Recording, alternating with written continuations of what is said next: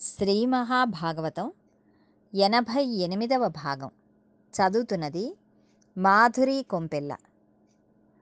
ఒకనాడు కృష్ణ భగవానుడు పరమ సంతోషంగా రుక్మిణీదేవి మందిరంలోకి ప్రవేశించారు. అది అసుర సంధ్యవేళ దాటిన కాలం. ఆ ఇల్లు కర్పూరము అగరు మొదలైన సువాసనలతో ఉంది. కృష్ణ పరమాత్మ ఆగమనమును తెలుసుకున్న రుక్మిణీదేవి గబగబా వెళ్ళి ఆ పరిచారిక చేతిలో ఉన్న దండమును తాను తీసుకుని కృష్ణ పరమాత్మకి విసురుతోంది.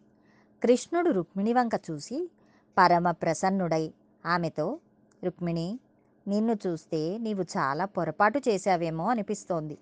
నేను ఐశ్వర్యహీనుడను దరిద్రుడను ఎక్కడో సముద్ర గర్భంలో ఇల్లు కట్టుకున్నవాడిని. నీకు శిశుపాలుడి వంటి మహా ఐశ్వర్యవంతునితో వివాహం సిద్ధం చేశాడు నీ అన్న. నిష్కారణంగా అంత మంచి సంబంధం విడిచిపెట్టి ఏమీ చేతకాని వాడిని పిరికివాడిని సముద్ర గర్భంలో ఉన్నవాడిని దరిద్రుడిని అయిన నన్ను నీవు చేపట్టేవేమో అనిపిస్తోంది. నీవు చేసిన పొరపాటును దిద్దుకోవాలని నీ మనసులో కోరిక ఉంటే అలాంటి అవకాశం కల్పించడానికి నేను సిద్ధంగా ఉన్నాను. ఈ మాటలు వింటున్నప్పుడు రుక్మిణీదేవి ముఖ కవళికలు మారిపోవడం ప్రారంభించాయి. ఒళ్ళంతా అదిరిపోయి స్పృహ తప్పి కింద పడిపోయింది. ఇప్పుడు ఇన్ని మాటలు మాట్లాడిన కృష్ణుడు గబగబా రుక్మిణీదేవి దగ్గరకు వెళ్ళి రెండు చేతులతో ఎత్తి ఆమెను తన ఒడిలో కూర్చోబెట్టుకుని ఆవిడ ఒళ్ళు చల్లబడడం కోసం ఒళ్ళంతా గంధమును రాశాడు. కళ్ళ నుండి వెలువడే కన్నీటిని పన్నీటితో కడిగాడు. కర్పూర వాసన వచ్చే పలుకులు ఆమె చెవులలోకి ఊదాడు. ఆమె నేల మీద పడిపోయినప్పుడు ఆమె వేసుకున్న హారములన్నీ చిక్కుపడిపోయాయి. వాటి చిక్కులు విడదీసి గుండెల మీద చక్కగా వేశాడు. చెమట పట్టేసి కరిగిపోతున్న కుంకుమను చక్కగా దిద్ది చెమటనంతా తుడిచేశాడు. తామర పువ్వు రేకులతో చేసిన పెద్ద విసనకర్రను తెప్పించి దానితో విసిరాడు. అమ్మవారికి ఉపశాంతి కలిగేట్లు ఆమె ప్రసన్నమయ్యేట్లు ప్రవర్తించి ఆవిడను తన ఒడిలో కూర్చోబెట్టుకుని అదేమిటి రుక్మిణి నేను నీతో విరసోక్తులాడాను. ఆ మాటలకు నీవు ఇంత నొచ్చుకుని అలా పడిపోయావేమిటి? అని అన్నాడు. కృష్ణుడి లాంటి స్వామి ఇలా మాట్లాడవచ్చునా? అని మనకి అనుమానం రావచ్చు. కృష్ణుడు అలా మాట్లాడడానికి ఒక కారణం ఉంది.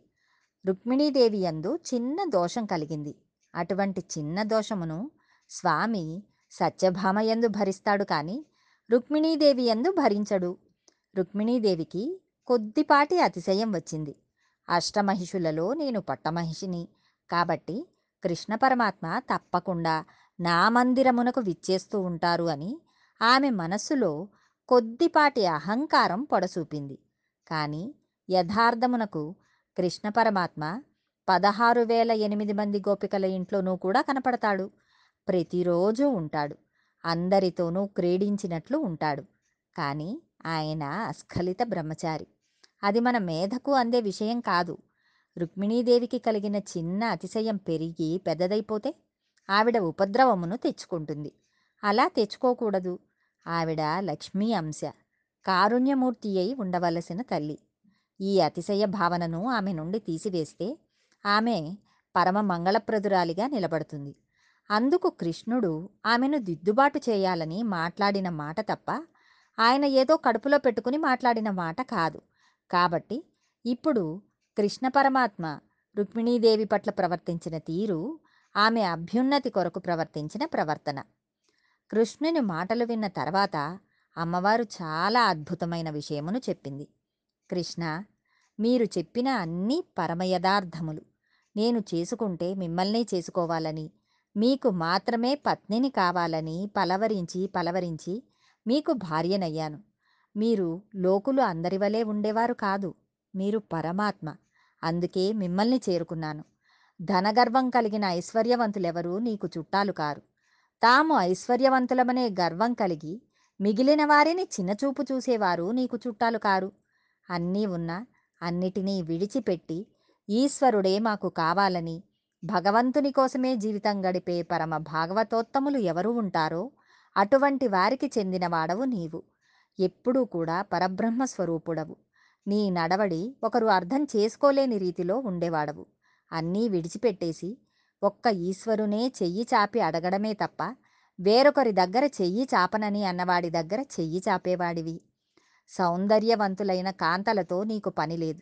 నీకు బాహ్య సౌందర్యముతోనూ పని లేదు. నీకు కావలసినది అంతఃసౌందర్యం. కృష్ణ నీవు అనిన మాటలలో చమత్కారమును నేను గ్రహించగలిగాను. ఇటువంటి వాడివి కాబట్టే నిన్ను చేరుకున్నాను. ఇంత తపస్సు చేసి నిన్ను పొందడానికి కారణం అదే.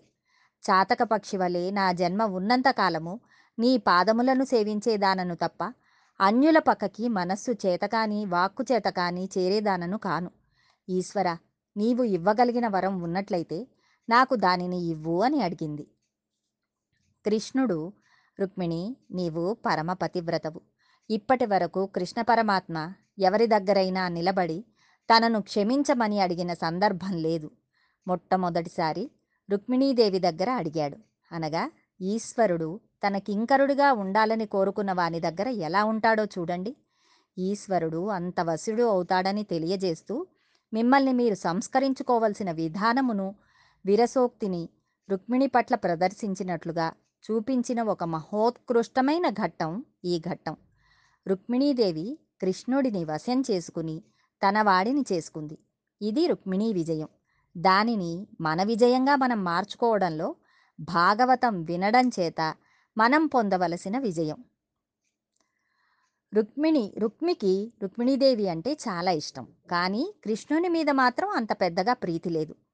పాము చుట్టం పడగ విరోధం. ఇది చాలా ఆశ్చర్యకరంగా ఉంటుంది. చాలా కుటుంబాలలో ఈ లక్షణం ఉంటుంది. అల్లుడు గారు కావాలి. కానీ అల్లుడు గారి నాన్నగారు అమ్మగారు కానీ ఉండకూడదు. ఆ అబ్బాయి వీళ్ళింటికి అల్లుడు అవ్వాలి. ఆ పిల్లవాడికి అక్క చెల్లెళ్ళు ఉండకూడదు. అల్లుడు గారు తన భార్య అక్క చెల్లెళ్ళను ఎంతగానో ఆదరించాలి. కానీ ఆ పిల్లవాడు తన అక్క చెల్లెళ్ళను చూడకూడదు. కొంతమంది ఆలోచనలు ఇంత హేయంగా ఉంటాయి. ఇది వ్యక్తులకు ఉండవలసిన లక్షణం కాదు. రుక్మికి సంబంధించిన ఈ ఘట్టం ఇందుకు సంబంధించిన విషయములను విశదపరుస్తుంది. పురాణమును మన జీవితమునకు సమన్వయం చేసుకోవాలి. అప్పుడు మాత్రమే దాని వలన మనం ప్రయోజనం పొందగలుగుతాం. లేకపోతే అది మన జీవితాన్ని ఉద్ధరించదు. రుక్మికి రుక్మిణి అంటే తోడబుట్టింది కాబట్టి ప్రేమ. కృష్ణ భగవానుడంటే అంత ప్రీతి లేదు. రుక్మి తన కుమార్తె అయిన రుక్మవతిని మేనల్లుడైన ప్రజుమ్నుడికి ఇచ్చి వివాహం చేశాడు. తన వేరొక కుమార్తె అయిన చారుమతిని కృతవర్మకు ఇచ్చి వివాహం చేశాడు. మనవరాలైన రుక్మలోచనను కృష్ణుని మనుమడైన అనిరుద్ధునికిచ్చి వివాహం చేశాడు. ప్రద్యుమ్నుని కుమారుడు అనిరుద్ధుడు. అనిరుద్ధుని వివాహమునకు కృష్ణ పరమాత్మ బలరామునితో కలిసి విదర్భ రాజ్యమునకు వెళ్ళారు. అక్కడ వివాహ వేడుకలు చాలా సంతోషంగా జరిగిపోయాయి. వేడుకలు పూర్తి అయిన పిమ్మట కొత్త పెళ్ళి కొడుకు పెళ్ళి కూతురు అందరూ బయలుదేరిపోవడానికి సిద్ధపడుతున్నారు. అక్కడికి కళింగరాజు వచ్చాడు. కళింగరాజు లేనిపోని పెద్దరికం తెచ్చిపెట్టుకునే తత్వం కలిగినవాడు. కడుపులో చాలా బాధపడిపోతున్నాడు. వారందరూ చాలా సుఖంగా ఉండడం అతనికి సహింపరానిదే అయింది. వెంటనే అతను రుక్మి దగ్గరకు వెళ్ళి ఏమయ్యా నీకేమైనా బుద్ధి ఉందా? నీకు జరిగిన అవమానమును ఎంత తొందరగా మర్చిపోయావు? నీ కూతురిని కృష్ణుడు కొడుక్కి ఇచ్చి వివాహం చేస్తావా? ఆ రోజున కృష్ణుడు తన ఉత్తరీయం తీసి నిన్ను బండి చక్రమునకు కట్టి కత్తి పట్టి నీ జడను పాయలు పాయలుగా గొరిగి వదిలిపెట్టాడు. అప్పుడు రాజులందరూ నిన్ను చూసి నవ్వితే నీవు భోజకటకమునకు రాజధానిగా చేసుకుని ఉండిపోయావు. ఇవాళ ఆ రుక్మిణీదేవికి కృష్ణుని యందు పుట్టిన కొడుక్కి నీ కూతురుని ఇచ్చి పెళ్ళి చేస్తావా?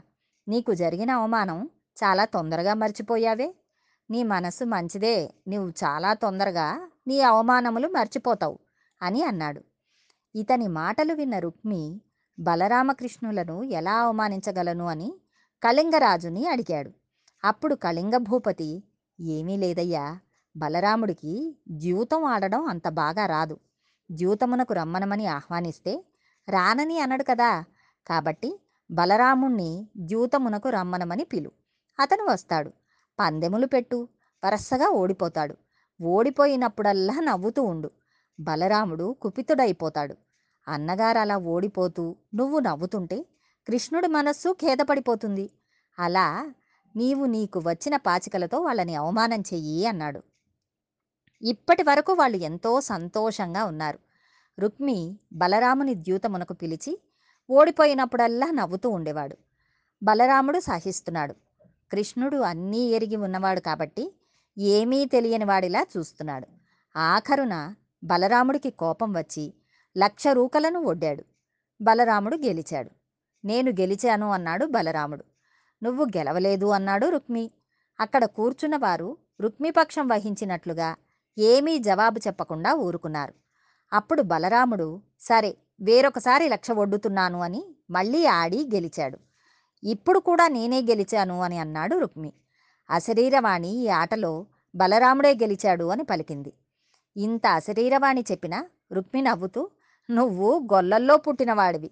ఆవుల వెంట దూడల వెంట అరణ్యములలో తిరుగుతూ గోవులను కాసుకునేవాడివి. నీవు రాజులతో ద్యూతం ఆడటం ఏమిటి? నీవేమి మాట్లాడుతున్నావు? అని అన్నాడు. బలరాముడు ఇంక వీడిని ఊరుకోవడానికి వీల్లేదని అనుకున్నాడు. రుక్మిణి ప్రోత్సహించిన కళింగ భూపతిని చూసి తను కూర్చున్న ఆసనం మీద నుంచి లేచి కళింగ భూపతి ముఖం మీద చెయ్యి వేసి మెడ విరిచేశాడు.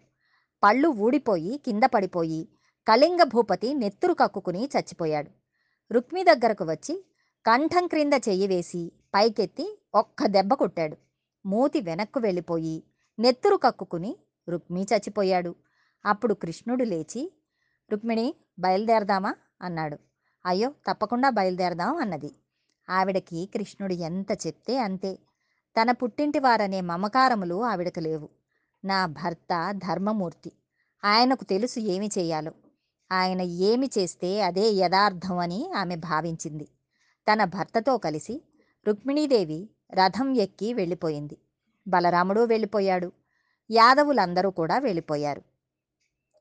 భగవద్ అనుగ్రహంతో మరికొంత భాగం రేపు తెలుసుకుందాం.